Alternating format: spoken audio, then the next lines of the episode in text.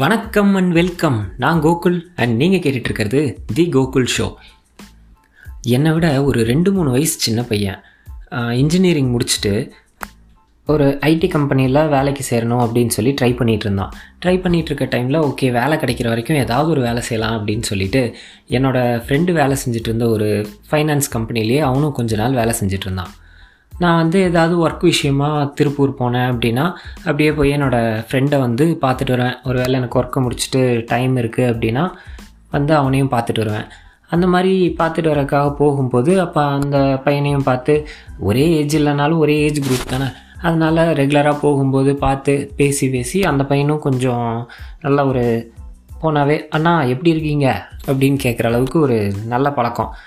என்னண்ணா இது போன மாதம் ஃபுல்லாக நீங்கள் வரவே இல்லை, உங்களுக்காக நான் எவ்வளோ வெயிட் பண்ணிகிட்டு இருந்தேன் தெரியுமா அப்படின்னு கேட்குற அளவுக்கு இல்லைனாலும் கொஞ்ச நாள் கழிச்சு போனால் என்னண்ணா ரொம்ப நாளாக பார்க்கவே முடியல அப்படின்னு கேட்குற அளவுக்கு ஒரு தம்பி மாதிரின்னு வச்சுக்கோங்களேன். அந்த மாதிரி வந்து பேசி பழகிட்டான். நான் அவனை பார்க்குறக்கா ரெண்டு மூணு டைம் போயிருக்கும்போதும் அந்த தம்பி என்ன பண்ணுவான், சின்சியராக ஒர்க் பண்ணிகிட்ருப்பான். ஆனால் ஈவினிங் ஒரு ஃபோர் தேர்ட்டி டு ஃபைவ் மட்டும் பையன் வந்து காணாமல் போயிடுவான். ஏதாவது ஒரு ஒர்க்குன்னு சொல்லிவிட்டு வெளியில் கிளம்பி கிளம்பி போயிடுவான். நானும் வந்து அவன் கிளம்பி போனதுக்கப்புறம் என்னோடய ஃப்ரெண்டுக்கிட்ட வந்து கேட்பேன், என்னடா எப்போ நான் வரும்போது பார்த்தாலும் இவன் கரெக்டாக இந்த டைம் ஆச்சுன்னா வெளியில் போயிடுறானே, என்ன விஷயம் அப்படின்னு சொல்லி கேட்டேன். அப்போ தான் வந்து என்னோடய ஃப்ரெண்டு சொன்னான், அவன் வந்து அவனோட கேர்ள் ஃப்ரெண்டை பார்க்குறக்காக போகிறான் அப்படின்னு சொல்லி சொல்லியிருந்தான். அதுக்கு நான் டெய்லியுமா அப்படின்னு கேட்டால், ஆமாம் ரெகுலராகவே கிளம்பி இந்த டைம் ஆச்சுன்னா போயிட்டு ஒரு ஆஃப் அன் ஹவர் கழிச்சு தான் வருவான், ஏதாவது ஒரு ரீசன் சொல்லிவிட்டு வெளியில் கிளம்பிடுவான் அப்படின்னு சொல்லி சொன்னான். சரி ஓகே அப்படின்னு சொல்லிவிட்டு இந்த விஷயம் முடிஞ்சிடுச்சா.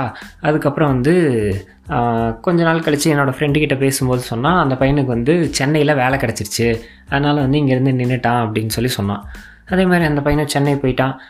அங்கே ஒர்க் பண்ணிகிட்டு இருந்தான் கொஞ்ச நாள். அதுக்கப்புறம் ஒரு மேபி ஒரு one year one and half year இருக்குன்னு நினைக்கிறேன். அதுக்கப்புறம் வந்து ஹைதராபாத்தில் வேறு ஒரு கம்பெனியில் ஜாயின் பண்ணிட்டான். அதை விட கொஞ்சம் நல்ல ஹையர் போஸ்ட்டு ஹையர் சேலரி அப்படின்னு சொல்லிவிட்டு அங்கே ஷிஃப்ட் ஆகிட்டான். அதுக்கப்புறம் இன்னும் கொஞ்ச நாள் போனதுக்கப்புறமா ஒரு நாள் வந்து நான் அதே மாதிரி திருப்பூரில் ஒரு ஒர்க்கு அங்கே போயிட்டு என்னோடய ஃப்ரெண்டை பார்க்கலாம் அப்படின்னு சொல்லி போகும்போது, நாங்கள் ரெகுலராக டீ சாப்பிட்ற கடையில் போயிட்டு டீ சாப்பிட்ருந்தோம். அதாவது ரெகுலரானா அங்கே அவங்க ரெகுலராக டீ சாப்பிட்ற கடை, ஸோ அதனால் நான் போனாலும் அங்கே தான் அதே கடையில் தான் போய் சாப்பிடுவோமா, அதனால் சரி ஓகேன்னா அந்த கடையில் போய் டீ சாப்பிட்டுட்டு இருந்தோம். அப்போ வந்து என்னோடய ஃப்ரெண்டு அந்த பையனுக்கு ஃபோன் பண்ணி வர சொல்லியிருந்தான். ஓகே இங்கே தான் ஊருக்கு வந்திருக்கான் அப்படின்னு சொல்லி என்கிட்டையும் சொன்னான். அதனால் சரி ஓகே வந்துட்டோம், அந்த பையனையும் பார்த்துட்டு போகலாம் அப்படின்னு சொல்லிட்டு வெயிட் பண்ணிகிட்டு இருக்கும்போது பார்த்தா சடனாக அந்த பையன் இன்விடேஷனை கொண்டு வந்து கொடுத்துட்டான், கல்யாண இன்விடேஷனை.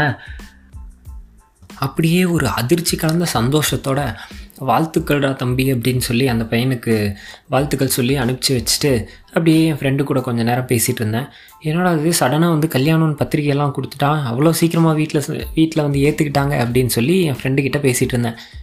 வீட்டிலலாம் ஏற்றுக்கிட்டாங்க, அதிலலாம் ஒன்றும் பிரச்சனை இல்லை, பட் இவன் தான் கொஞ்சம் அப்செட்டாக இருக்கான் அப்படின்னு சொல்லி சொன்னான். ஏன் எதனால் அப்செட்டாக இருக்கான் அவனுக்கு என்ன அப்படின்னு சொல்லி கேட்டால், அதுக்கப்புறம் தான் என்னோடய ஃப்ரெண்டு சொன்னான், அவன் இங்கே இருந்தப்போ டெய்லியும் போய் பார்த்துட்டு இருந்தான்ல, அதுக்கப்புறம் வந்து சென்னை போனதுக்கப்புறம் வீக்லி ஒன்ஸ் தான் வந்து அந்த பொண்ணை பார்க்க முடிஞ்சது. ஏன்னா அவன் டெய்லியும் சென்னை வந்துட்டு போக முடியாதுல்ல திருப்பூர்லேருந்து, அதனால் வந்து அங்கேயே போயிட்டதுனால வீக்லி ஒன்ஸ் இங்கே வீட்டுக்கு வீக்கெண்டப்போ வரும்போது மட்டும்தான் போய் அந்த பொண்ணை பார்த்துட்டு இருந்தான்.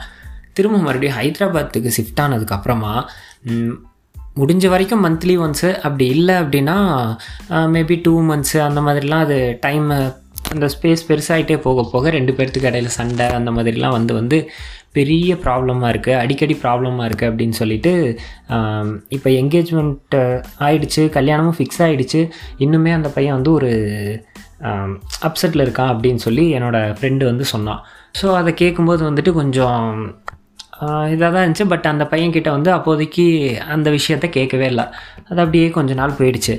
அதுக்கப்புறம் மறுபடியும் ஒரு டைம் இதே மாதிரி அந்த பையன் இங்கே லீவுக்காக அவங்க அம்மா வீட்டுக்கு வந்திருந்த டைமில் ஒரு நாள் பார்த்து பேசிகிட்டு இருக்கும்போது அந்த பையன் இன்னொருத்தனுக்கு ஃபோனில் அட்வைஸ் பண்ணிகிட்டு இருந்தான். மேரேஜ் லைஃப்னால் கொஞ்சம் அப்படி இப்படி இருக்க தான் செய்யும், எதுக்கெல்லாம் பயப்படாது அப்படின்னு சொல்லிட்டு செம்மையாக அட்வைஸ் பண்ணிகிட்டு இருந்தான். அதுக்கப்புறம் அந்த பையன் பேசி முடிக்கிற வரைக்கும் வெயிட் பண்ணிவிட்டு பேசி முடித்ததுக்கப்புறம், என்ன தம்பி பயம்லாம் போயிடுச்சு போலையே, அடுத்தவங்களுக்கு அட்வைஸ் பண்ணுற அளவுக்கு பெரிய ஆள் ஆகிட்டீங்க அப்படின்னு சொல்லி கேட்கும்போது, அதுக்கு அந்த பையன், ஆனால் இங்கே இருக்கும்போது டெய்லியும் மீட் பண்ணுவோம், ஏதாவது ப்ராப்ளம் அப்படின்னாலும் வந்துட்டு அடுத்த நாள் நேரில் பார்க்கும்போது வந்துட்டு சமாதானம் ஆகிடுவோம், ஆனால் வந்து இப்போது சென்னை போனதுக்கப்புறம் வந்துட்டு வீக்லி ஒன்ஸ் பார்த்தோம். அதுக்கப்புறம் ஹைதராபாத் போனதுக்கப்புறம் கொஞ்சம் அந்த மீட் பண்ணுறது அப்படிங்கிறதே ரொம்ப கம்மியாயிடுச்சு. அதனால் கொஞ்சம் அடிக்கடி ப்ராப்ளம் வந்துக்கிட்டே இருந்துச்சு. ஒரு வாரம் பத்து நாள்லாம் பேசாமல் இருப்போம். அதுலேயும் இப்போ இந்த என்கேஜ்மெண்ட்டுக்கு ஒரு என்கேஜ்மெண்ட்டுக்கு முன்னாடி கூட ஒரு மூணு வாரமும் என்னமோ பேசாமையே தான் இருந்தோம். கண்டினியூஸாக நாங்கள் பேசவே இல்லை. சடனாக ஃபோன் பண்ணால் எங்கள் வீட்டில் மேரேஜை பற்றி ரொம்ப சீரியஸாக பேசுகிறாங்க, உங்கள் வீட்டிலேருந்து வந்து பேச சொல்லு அப்படின்னு சொன்னாங்க. நானும் எங்கள் வீட்டில் சொல்லி ஒரு டென் டேஸ் டைம்லேயே போயிட்டு எங்கள் வீட்டில் கன்வின்ஸ் பண்ணி அவங்க வீட்டில் பேச சொன்னேன். பேசும்போது அவங்க வீட்டு சைட்லேருந்தும் முடியாதுன்னாங்க. ஆனால் ரொம்ப பெருசாக ப்ராப்ளம்லாம் இல்லாமல் ஓகேன்னு சொல்லிட்டாங்க. இப்போ மேரேஜும் ஃபிக்ஸ் ஆகிடுச்சு. இருந்தாலும் இப்போது முதல்ல இருந்ததுக்கும் இப்போ இருக்கிறதுக்கும் ரொம்ப பெரிய டிஃப்ரெண்ட்டாக இருக்குது. இப்போ வரைக்குமே கூட நாங்கள் மேரேஜு ஃபிக்ஸ் ஆகிடுச்சு, இருந்தாலுமே எங்களுக்குள்ளே மொ முன்னாடி இருந்த மாதிரி நாங்கள் இப்போ பேசிக்கிறது இல்லை. ஸோ அதனால் இதெல்லாம் நினச்சி தான் வந்து கல்யாணத்துக்கு முன்னாடி ரொம்ப பயமாக இருந்துச்சு.